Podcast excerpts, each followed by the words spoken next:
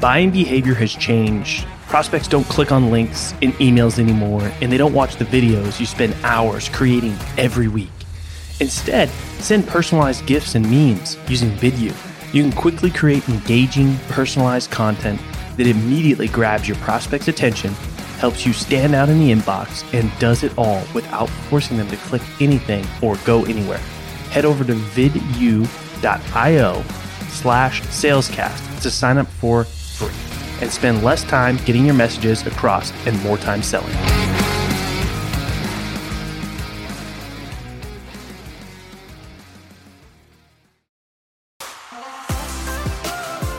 My name is Colin Mitchell, and welcome to Sales Transformation, a daily podcast with the best moments from the most respected people in the sales world. The goal of this show is to give you a daily dose, weekends included, in 10 minutes or less to help transform the way you sell.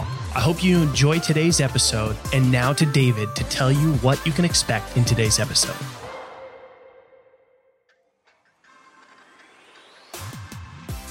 You know, people should spend time on difficult and uncomfortable stuff. A lot of sellers complain about not getting enough results, and sometimes it's because they're good at only one thing, which they are most comfortable to work with. Today, Colin discusses the importance of working on the things that are out of your comfort zone because you can only improve on the things that you suck at. Well, that sounds cliche, but true. And you will learn more by tuning in to the latest episode of sales transformation. We talked about, you know, uh, how people are showing up, right? Are they feature dumping and pitching? And it's like, that seems like such a simple thing, but for whatever reason, it's still a huge problem in a lot of sales organizations. And, and I mean, ultimately, it means a lot of the sales training is broken.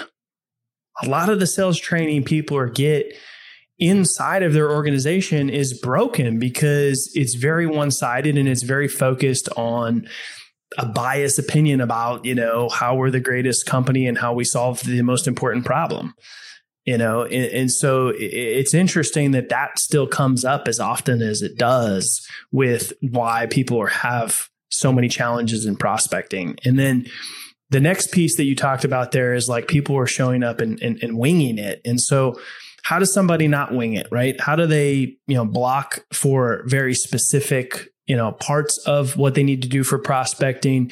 Do you have any, you know, recommendations on, you know, somebody who is winging it right now and they're like, yeah, I have two hours blocked, one in the morning, one in the afternoon.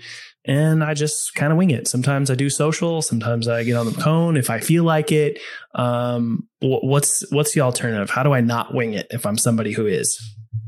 Yeah, so I think it goes back to what I talked about before about how I transitioned from like that needy seller to someone who like focuses on the daily micro habits.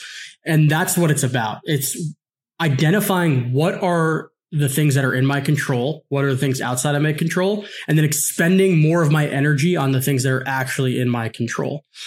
So having a North Star to hold yourself accountable every day as a metric to identify if you actually expended your energy on those controllable inputs is critical. So with that, I back into it with a very niche time blocking type schedule. So a lot of people, like I said, have a prospecting block. Well, for me, that still leaves time for myself to negotiate with myself of like, hey, what do I actually do here? So instead of having a vague prospecting block, I'll have a 30 minute block to add 10 new people to a sequence. The next 30 minutes is make 25 dials. The next 30 minutes is step away and take a break. Then the next 30 minutes may be eat lunch. The next 30 minutes may be send 20 personalized emails. Whatever the case is, you want to have specific time blocks so that yeah. when that meeting or that calendar reminder comes up, you know exactly what you're going to do and you leave yeah. no time to think about what's next. And at the end of the day, you can reflect and say, Hey, did I actually make those calls? And you can have a very honest conversation with yourself. And if you do enough of those time blocks every single day, the days turn into weeks, the weeks turn into months, the months turn into a quarter, and the results end up usually taking care of themselves. Yeah, no, that's something I think a lot of people haven't thought about is like really getting granular with those prospecting blocks, right? Because, like you mentioned, there's a lot of room to negotiate with yourself. And call reluctance kicks in and you're like, yeah, I'm just going to spend like an hour and a half on social and see what happens. Right. And that would be winging it.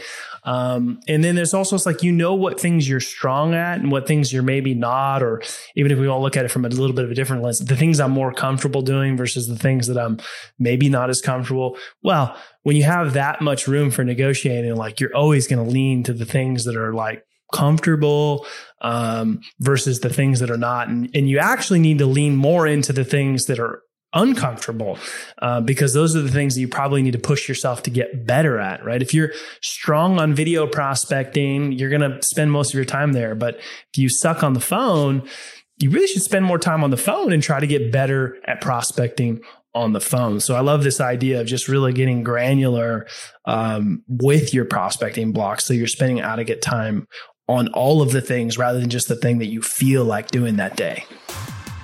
Thanks for tuning in to today's episode. If you're enjoying the show, drop us a review on your favorite podcast platform. And we hope that you'll tune in again tomorrow as we are here for you every day, weekends included, to help you transform the way you sell.